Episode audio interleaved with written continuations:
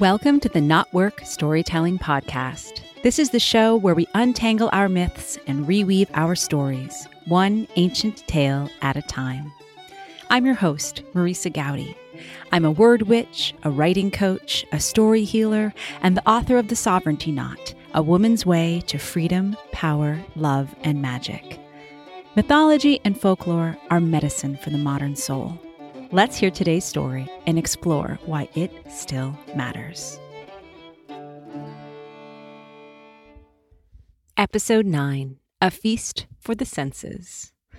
My guest in this episode is Elizabeth des Roches. Elizabeth accompanies women as they learn to connect to high frequency energies and openly express themselves in life and business. She nurtures them at key moments in their spiritual evolution and provides beautifully practical ways to make their greatest desires real. A lifelong creatrix, seeker, and entrepreneur, Elizabeth effortlessly enters unseen realms to gather sacred inspiration and valuable information. She braids these with the healing vibrations of color, scent, texture, and sound as her clients enjoy expansive, life altering experiences. As you'll hear in the story she's here to tell today, this is absolutely true in every way. Elizabeth offers Weave Your World, a transformative private mentorship, performs intuitive, energetic threads readings, and is writing Creatrix Energetics, an interactive sourcebook. I am so excited to welcome Elizabeth des Roches to the show today. Elizabeth is a friend, a colleague. She's been a mentor of mine and continues to be. And she has a wonderful trove of stories at her fingertips. So, as is our way at Knotwork Storytelling, we let the story speak for itself. So, we'll begin with the story and then dive into its meanings and resonances across the time and space. So, Elizabeth, I'd love to hear your story. Well, thank you so much. Thank you for having me here today. And thank you for giving me the opportunity to write this story. As you said, it's coming from many, many influences in my life. And I'm going to tell it in a little bit different way than you might be used to hearing stories. And I would like you to imagine that you're sitting in a darkened theater your seats are plush velvet. The room is just barely lit by candles in the chandeliers high above you. The crowd around you waits in hushed anticipation because the scene is about to begin. Suddenly, the heavy ink blue curtains open, and you see a room in a beautiful castle. The ceiling is so high you can't see it from where you're sitting. Around the room, there's ornate plaster work and soft tones of cream and sky blue. The floors are covered in plush, exquisite carpets. Around the room are carefully placed items urns on tall marble pillars overflowing with ferns, richly stuffed canapes and armchairs arranged for intimate conversation. But you can't take your eyes off the figure in the center of this room. She sits with her back to you. All you can see is her exquisite cloth of silver gown. All around the edges, there are careful embroideries. Her hair is done in a most elegant fashion, high up on her head with curls and feathers. And you can see that around the nape of her neck is a silver satin ribbon tied in a luxurious bow. At her wrists, at her elbows are cascades of the whitest lace. And she sits with her back straight, looking out into the view beyond her. You can just see around her enough to see what it is she's looking at. And she's looking out over the most luxurious, verdant, rolling garden.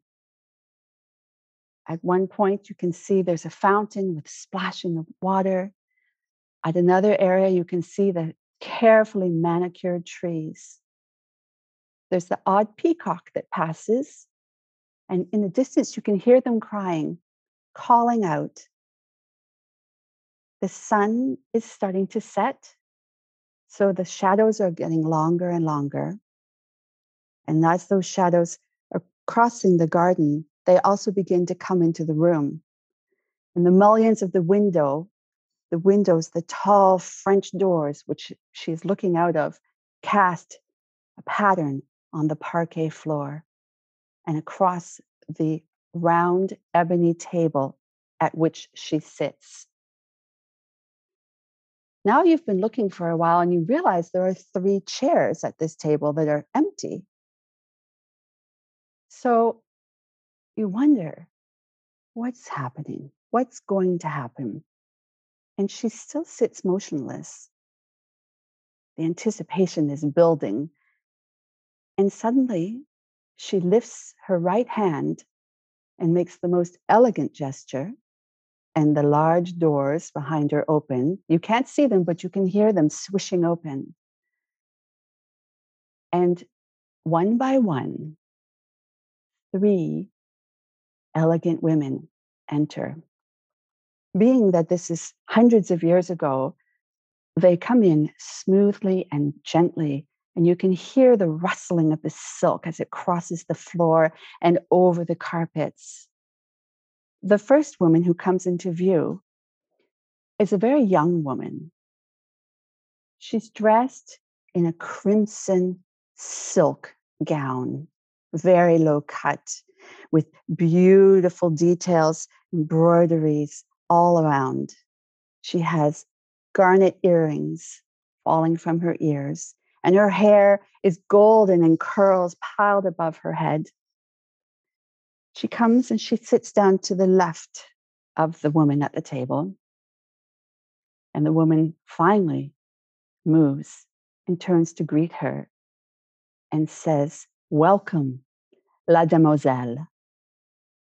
And the young woman looks at her and says, Thank you for inviting me. Next, another woman approaches. And this woman, she's older. She's more stately. And she's dressed in a shell pink gown, decorated with mother of pearl accents. Her hair is more sedate, yet perfectly coiffed. And she comes around the table and she sits directly in front of our first woman. And as she seats herself at the table, she's greeted Bonjour, la mère, la mère. And she also thanks our hostess for inviting her. Finally, there's a sound behind you and the last woman is entering. As she comes in, you can hear her steps of purpose.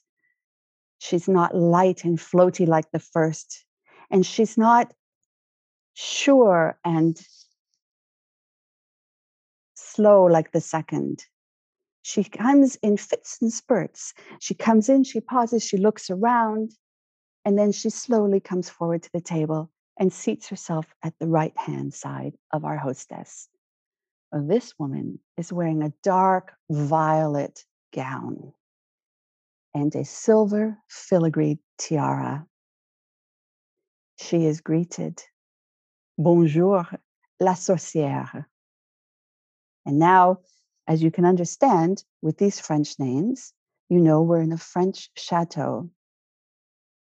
Now you're wondering, what happens? What happens next? With another elegant wave of her hand, our hostess calls for their afternoon tea. The end of a long, busy day for most people. But for these women, this is the beginning of the most unusual New Year's Eve celebration. Each of them has come to create something. Each of them come to share their story. So, in moments, the table is filled with viewers of wonderful hot piping tea, the most exotic blends, beautiful pastries, and fruits dipped in sugar, and just an incredibly elegant, sumptuous, delightful meal is set before them. And as they're talking, and the hostess is serving everyone their tea, and everyone is beginning to have a, a, few tastes of the delights that they have in front of them, each of them pulls out a bag, a fabric bag. Of course, each bag corresponds with each lady's outfit. And the first, the young lady, she brings out a large red bag, and in it is a satin pillow that matches her dress. And this satin pillow is covered with little tiny pins. And falling from these pins are threads wound around ivory bobbins.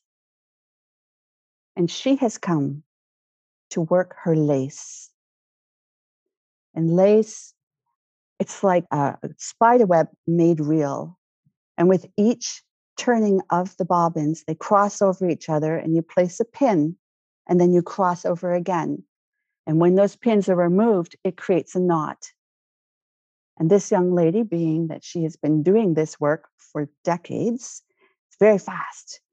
So she begins to, to, to they th- call it throwing the bobbin. She begins to throw the bobbins as she speaks.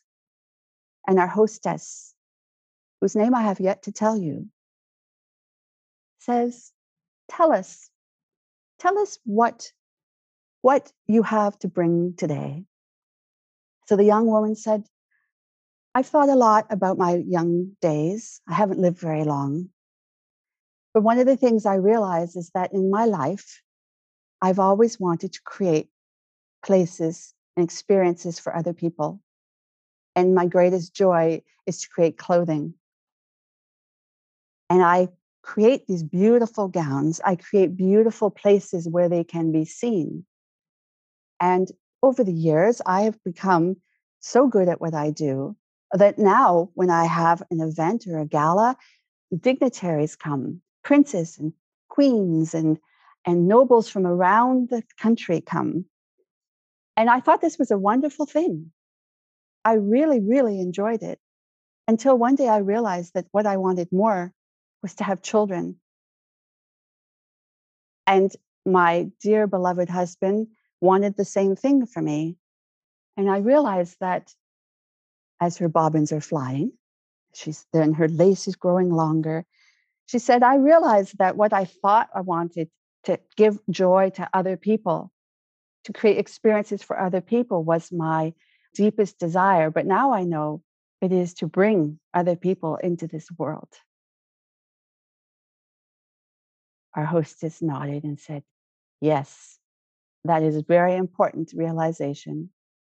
Now, listen to what the others have to say because what they have to tell you will help you understand why you desire that. So then, the next woman, the one straight in front with her back to those beautiful gardens, La Mère, she begins to tell her story. And her story is how she did become a mother and the main thing that she had to learn to do was to listen to herself. For years, like the young woman, she wanted to have children. And she tried everything that the doctors told her. She visited all the midwives. And as this woman was telling her story, out of her bag, she pulls out a ball of the most beautiful white Angora yarn the softest, finest yarn that is so soft you can barely feel it. And as she's knitting, she tells the story of each time she went to someone and asked them, please help me, please tell me what to do. And each time she followed exactly what they told her to do without thinking about what she needed to do herself. And each time it didn't work until one day she decided that she no longer needed to listen to what other people had to say. And what the moment she did that, she realized that she was carrying her child. And she went on to have that child and another. And she realized that as much as she had wanted to continue creating things for the outer world, creating a home, an environment was more important for her. And the love that she could give her children and her family really filled her up with the delight that she thought she could only receive from outside. And she continues and she's knitting these fine threads as the last woman, La Sorcière, begins to tell her story. She says, I too was like you, young one. I wanted to create the biggest, most glorious balls and have the largest dinner parties and be known and have people clamoring for invitations to my home. I too wanted children and I too had them. I created a home that was filled with love and happiness. And we lived a quiet life, and I had let drop away to the side all thoughts of helping other people do things, giving other people joy. And I turned within and I focused on myself. And the strangest thing happened. I no longer listened to anyone outside myself, other people. But what started happening was I started hearing nature. The trees and the stones and the flowers started speaking to me. And at first I was so frightened. I couldn't understand why why these messages were coming to me.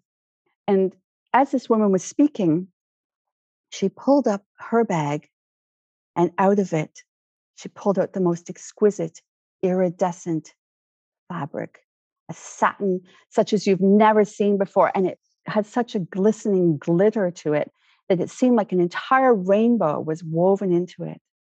And as she took the stitches, she talked and she shared all of her experiences with hearing the water talk to her. And when she would go outside and look at the sky, and there were messages in the clouds. And finally, she said, after many years, I stopped doubting them. I started to realize that what I was receiving was real and it was mine to share. And no longer did I worry about who it was for. I just shared it.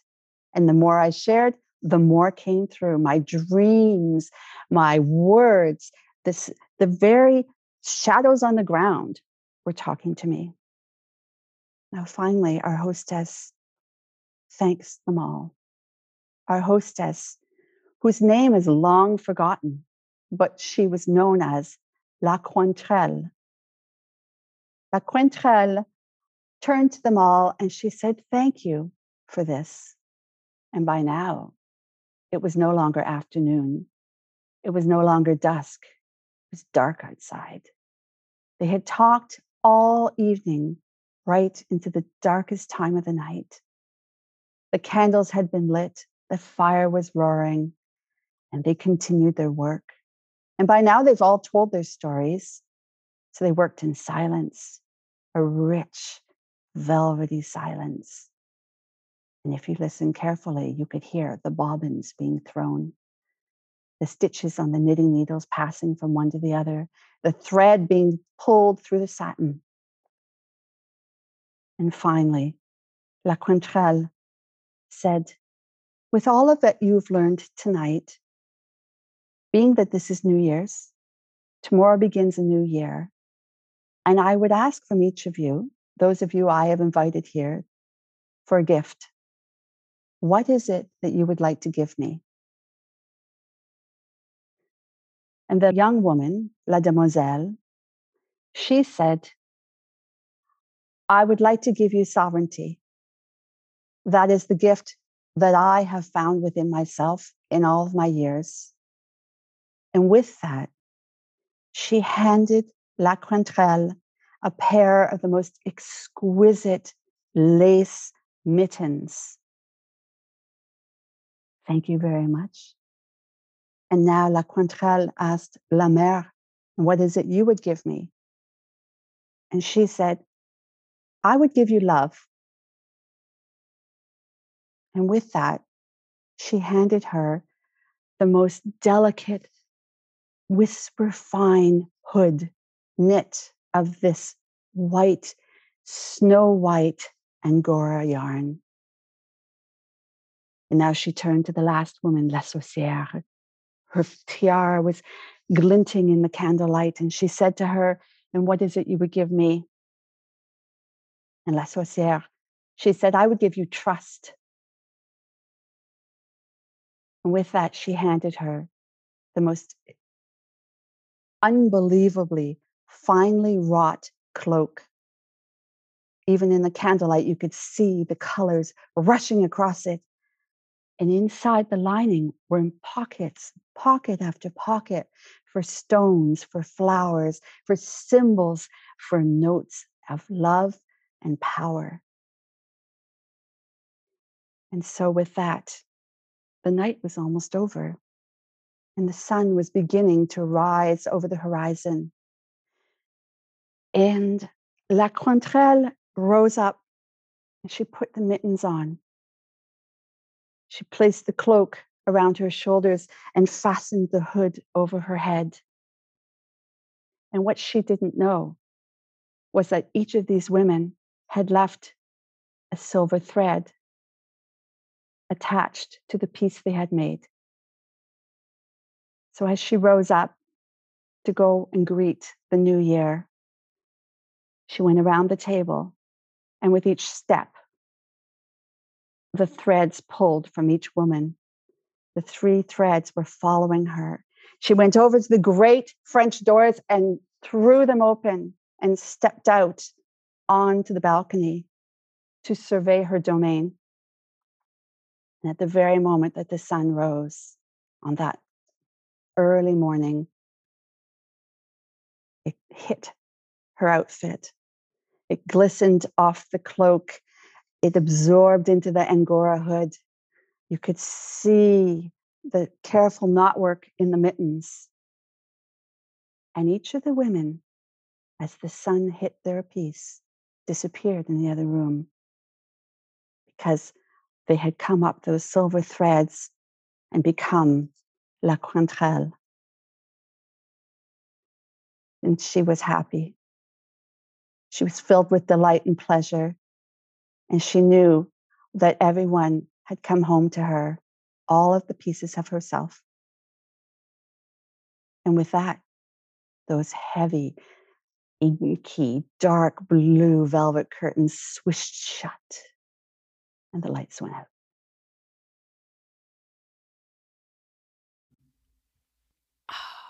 I want to stand and yell brava, brava in the midst of this beautiful theater that I feel uh-huh. at once was full of so many people and yet was told for me alone, which is really the power of how stories hold us. Thank you. Thank you so much for that. You performed that perfect storyteller's trick of offering us a story that was so universal and wrought from such cloths made of heaven and also so very purely your own. So I just really want to just remark upon the fact that those are the best kind of stories that give us so much insight into the storyteller and yet speak right to the heart of so many. Thank you.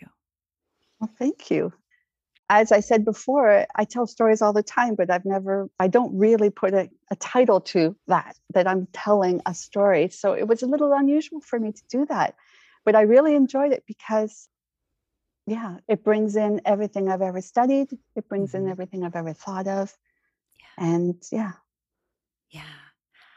So there's so many different places to begin, so many threads that we could pull and pick from. But where what struck me was the deep feminine nature of this story. And it's not just because it's about women, and it's not just because it's about a beautiful space and the details that you wrought. And you know, it's it's one of those like it's not just because it's not just because it's because of all of it all coming together.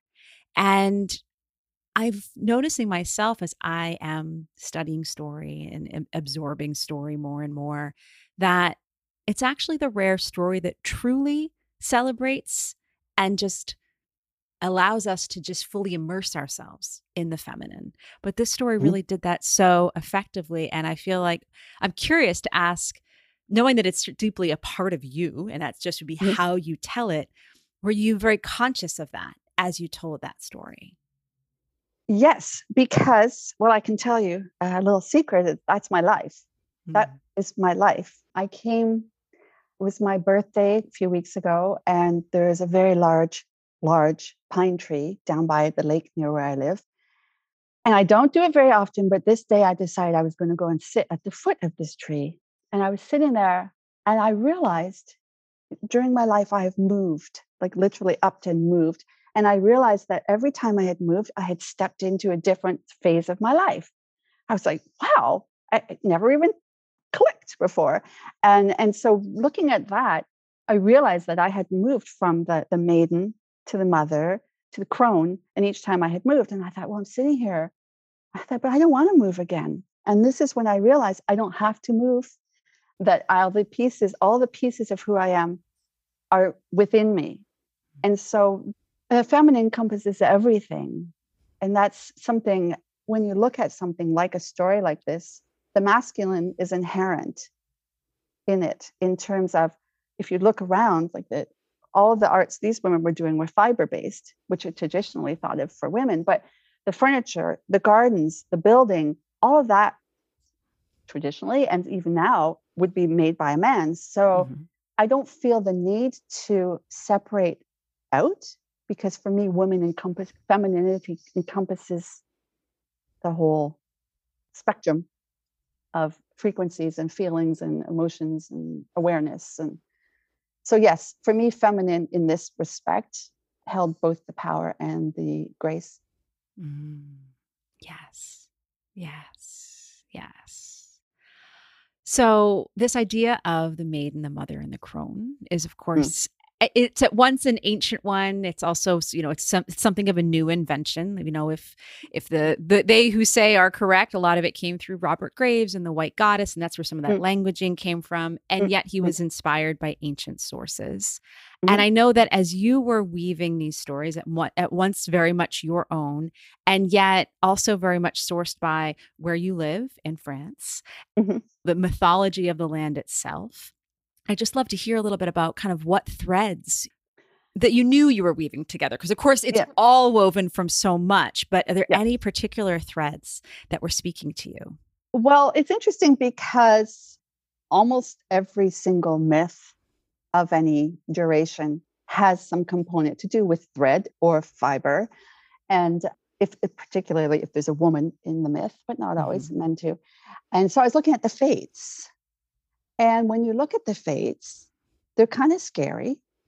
Traditionally, apparently, they were even more powerful than the gods, even more powerful than Zeus, because they basically said when your life starts and when your life ends. And they had this aspect too that you were supposed to get the theory behind it was they would make sure you got what you were supposed to get for that incarnation. So they were sort of setting the parameters for your life. And I was like, well, I've always kind of had a little, mm, I don't kind of really like that idea of someone outside myself setting up how my life is going to run. And so I was looking at that. And also, I also, the triple goddess, I'm perfectly aware that it is sort of a new invention because quite often before there were four goddesses, which is why I have four women, Mhm. because the, it was much more in tune with the seasons. It was much more in tune, like the moon was looked at, that it had four phases, not three, which it does. I mean, if you think about it. So I was bringing that in, but I switched it around a little bit because the fates are 99% of the time, as most witch representation, or even things like where you have, like in Sleeping Beauty, when the, each fairy comes and gives a gift, like quite often the fairy, the witches are not presented in a very nice way. They're quite often wizened and crunched over. And the traditional stories where there are three spinners, which is related to the fates, the traditional story is that one has huge lips, one has a huge thumb, and one has a huge foot. And that's from spinning the flax, sewing, and running them pedal on the on the spinning wheel. And I again didn't we don't have to look like that just because we're powerful. so this is it was my re- recasting of it. It's like that I don't see that I can see how over the centuries these women of power who were originally exquisitely beautiful when we look at the early myths slowly became you know these dried up old women who were deformed because they were making creating realities. So this is what i was drawing on these ideas. Also there's a local myth i live in brittany which is very very connected to the celtic lands originally it was literally connected when there wasn't the uh, english channel and the fairies are alive and well running around here. And ha- there is a myth about three women who they call les lavandières, who sit by the river at night washing the shrouds of those who are going to die the next mm. day. I found that slightly not it's not a story that I really want to delve into too much. But what I thought was interesting was that with the three women, they're creating realities and the, the myth goes on that if you interrupt them, you've got two choices. You either come and you help them, or if you run away, you're the one who shroud their washing. Hmm. So that also comes back to the you can be your own fate. Right. Right. And it's an interesting, you know, knowing that so many of our myths are at once, yes, that we was kissed by mystery and there's something from the unseen world. And there's a little bit of if you come across women washing, you should probably offer to help. It would be mm. much more polite. so I just love that. Of course, all these stories are always intended to speak to us at so many different levels. Eh, someone in our the Facebook group for the podcast was today. It happens to be Imbolc that we are actually yes. recording on. We'll be going live with this in March, and she's like, the farmer in me can't help but wonder the reason why we leave out the brat Bríde, that our, our cloaks for Bridget, is as much because they needed a good airing at the beginning of each spring. Mm-hmm. As mm-hmm. well as, of course, that's when the goddess walked by. So, just mm-hmm. knowing that these are such deeply practical stories in the midst of all these ways in which they play with the imagination, because, of course, the fates have become something of high mythology. Mm-hmm. And yet at the same time, what's more real than the weaving of life and death? It's exactly what we what yeah. the ancestors needed in order to understand why is it that we had, you know, our length of thread is a certain length for each number of years that we get. Why mm-hmm. and how is that that happens? Mm-hmm. So I want to think about, I love that you have sovereignty, love, and truth as the mm-hmm. gifts that come with each of your characters. And I'm curious to know how those each found you if that if that's felt like that's a culmination of a lot of your work or if it was in the creation process that it was like oh these these are the characteristics and traits that wanted to come through. A bit of a combination because i really took this as quite autobiographical and like that was my first thing was to understand my personal sovereignty Mm-hmm. And I will always say that that is the reason that I was able to conceive my son after so many years of, of being told it was actually impossible. And it was when I took my own power back and said, I'm going to figure this out for myself and I'm going to listen to my own body. And we can do that in every realm, um, obviously, not just physical health. So for me, that's sovereignty is really listening to your own voice. The second one, love, that is, it's interesting because it kind of gets lost in the fluffy business and a lot of people like oh love. But for me love is like one of the prime energies that if we come from a place of love everything works. Mm-hmm. and that is definitely a mother or just anyone who's creating something if you don't have love for the thing you're creating it's not going to grow. Yeah. it's not like you know you can even look at the plants. Talk about a farmer. If they don't love the work they're doing and the plants they're trying to grow and the land they're doing it in, they don't get a good crop. Mm-hmm. and we can take that analogy across everything projects, children, everything. And the third, well, actually, it's interesting you said truth because I said trust. Oh, interesting. I'm, I'm wondering if there's, yeah, the trust was, and the truth actually both works. But for me, the trust was, and I get this with my clients, they say, I'm getting these messages, these realizations, I'm seeing things differently. But is this real?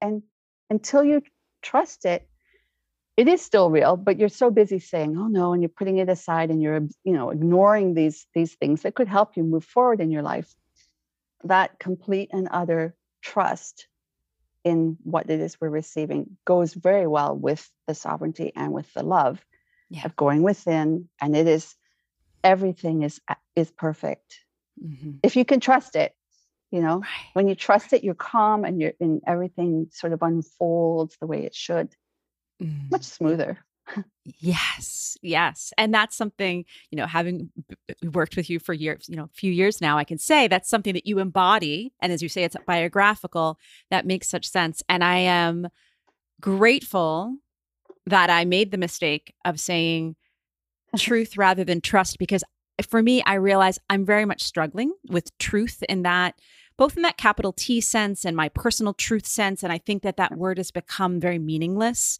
because it's becoming this football around, well, this is my truth and this is why I'm going to do X or Y thing.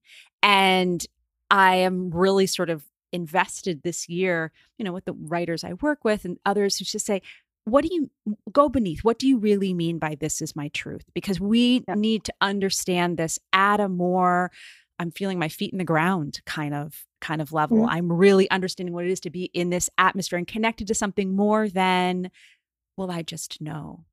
And I think that there's that sense of trust encompasses something that feels more real than truth right now which feels just very much of a word that's being mm. bandied about mm. let's say mm-hmm. so mm-hmm. i just appreciate of course we we slip and we added the wrong word because we need to talk about why it isn't the oh, right word, never, but the other yeah, it's never the wrong word. it's, it's, exactly. It's just yep. yes, it's another layer that's more interesting to talk about and yep. to call us into another level of understanding. Well, trust is a word really when you think about it, trust and grace and elegance, they have a lot of people see them as old-fashioned. Mm, mm-hmm, mm-hmm. And when you look at it, it's like, really? Why mm. is it mm. old-fashioned to be centered, to be in your power, to not question yourself. Mm-hmm. Oh, mm-hmm. because we're in a society that doesn't want us to do any of those things. Right. so I look at it like that and I think, well, okay, so if you trust truly, truly yourself, then really everything else, it just manifests in resonance to that trust. Mm-hmm. Mm-hmm. yeah in the amazing synchronicities, because that's what we live in and swim in. This morning, my seven year old got a visit from the tooth fairy. And because it was a very, she had to actually go to the dentist, have some teeth extracted. It was very difficult. And the, the tooth fairy left her a $10 bill. Now, being an American, that means on American money, there is that. And I'm, I'm like half asleep. It's like, it's still dark. And she says, Huh, mom, the money, it says Alexander Hamilton says, In God we trust. And it was just a very interesting first thing of like, there are so many different thoughts happening, and the sun has not yet risen on this morning. But I'm grateful that the Tooth Fairy has brought trust and that sense of it's Imbolc morning too. Oh, yep. right. In God we trust. Thanks, Goddess, for giving my daughter that blessing into this new day. Yes. And wow, another time we'll talk a lot about what it means to have that printed on money. But I want to segue actually with that in the sense that you offered us such a rich environment, such a mm-hmm. beautifully mm-hmm. opulent space mm-hmm. in which, you know, money does is not part of the conversation at all, but that ability to be in such a abundant world and that mm-hmm. sense of luxury isn't out of style and that it in fact is a character in the story. I'd love for you to say more. You know, I know knowing you come from medieval studies background and all of your mm. investment in love of ancient fabrics and ancient design. Tell us more. Okay, so again, this kind of goes back to for a lot of people, uh, they use a short form way of thinking of things such as luxury.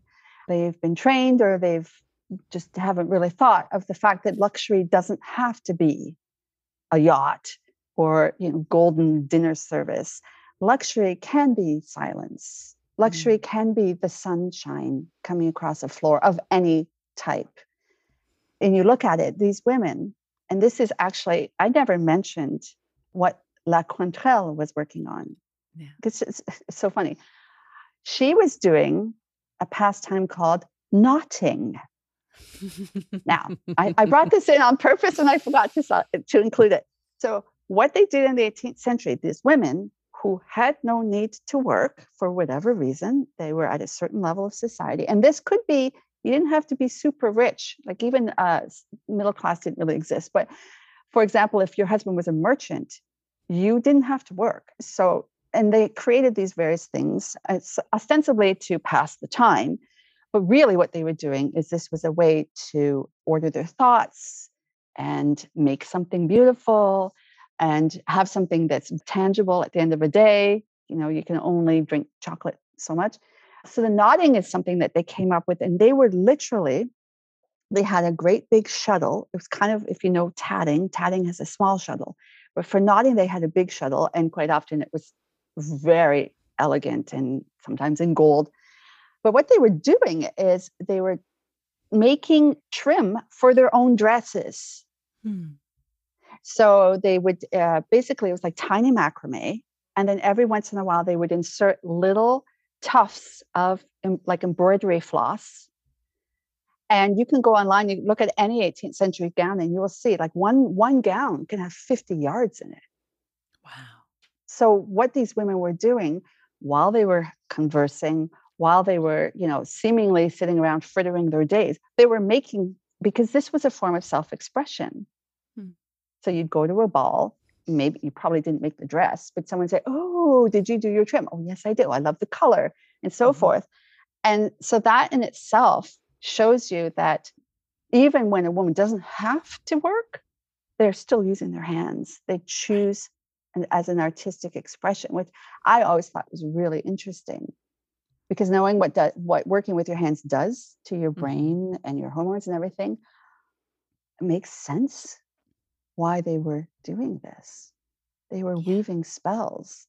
And the other thing too is a lot of people don't know that this in the particularly in the 18th century and even the 19th century a lot of these women were running the countries for mm. example madame pompadour so she was the mistress of louis xv louis 15 and everyone thinks oh yeah mistress but he wasn't terribly bright hmm. she was basically the prime minister mm-hmm. he'd come to her and say what do you think so she's sitting in her boudoir doing one of these things embroidering or whatever and he'd be talking over statecraft with her. And she'd say, Well, you know, maybe. And she'd be entertaining the ambassadors. And she opened the factories and she created a lot of the industry in France was thanks to her. So mm-hmm. this is why I place this is because it's such a powerful, this is sacred craft, what these mm-hmm. women are doing.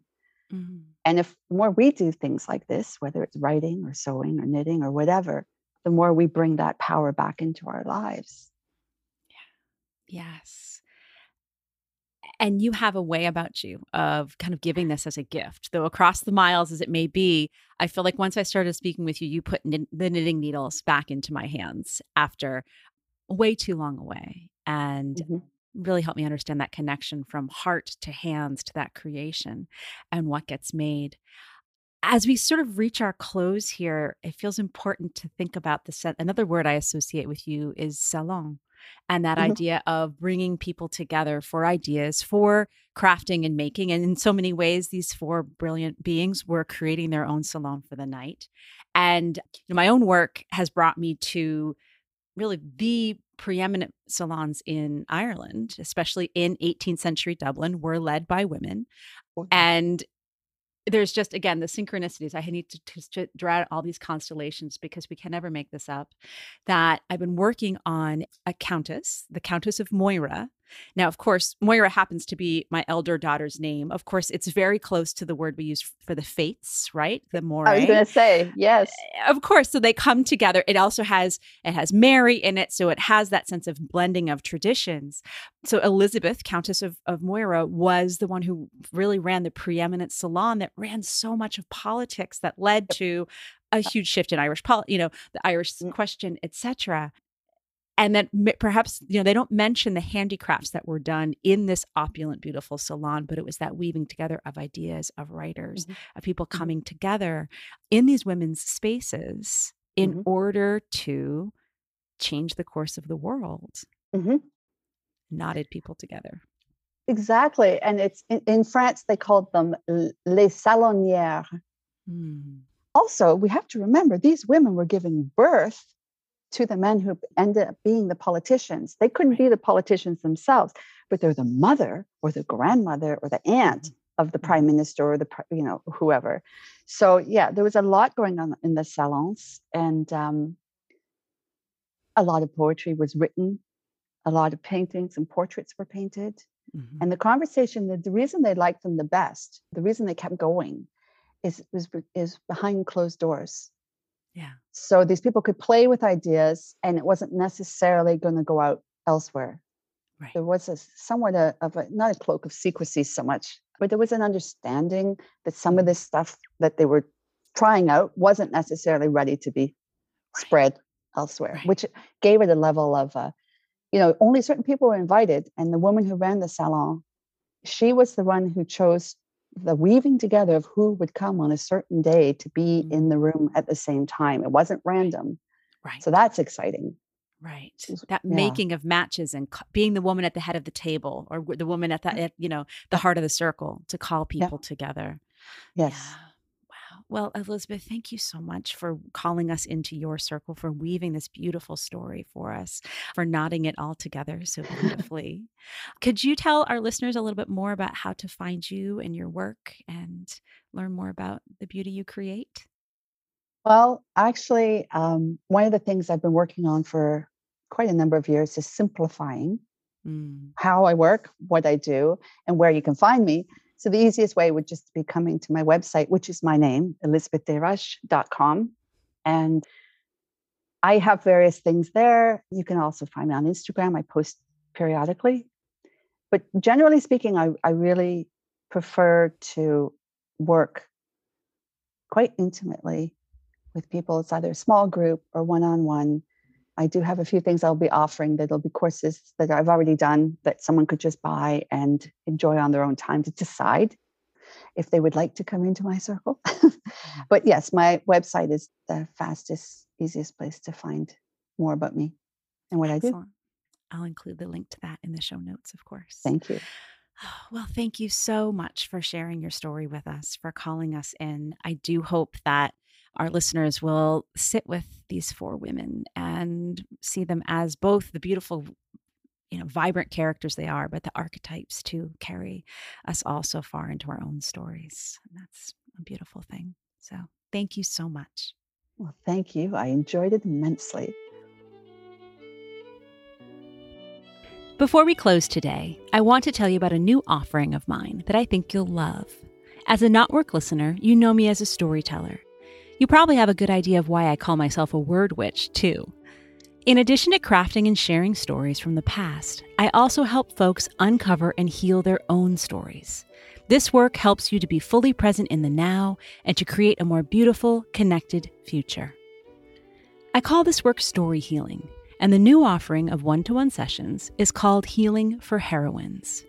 Healing for Heroines is a unique blend of energy medicine, intuitive guidance, and the language of archetypes and mythology to help you work through the tangles of life so you can weave a new story. Healing for Heroines isn't just for women, it's for non binary folks and for anyone who wants to connect with the deep feminine wisdom within. Being a heroine is not just about being a hero in a dress. It's about deepening relationships, building community, and finding strength by asking for support. Learn more about healing for heroines over on my website, www.marisagoudy.com. Thank you for tuning in to the Knotwork podcast. Please subscribe and review the show on your favorite podcast platform, and do share this episode with other lovers of myth and story. By the way, everyone is a lover of myth and story, even if they've forgotten.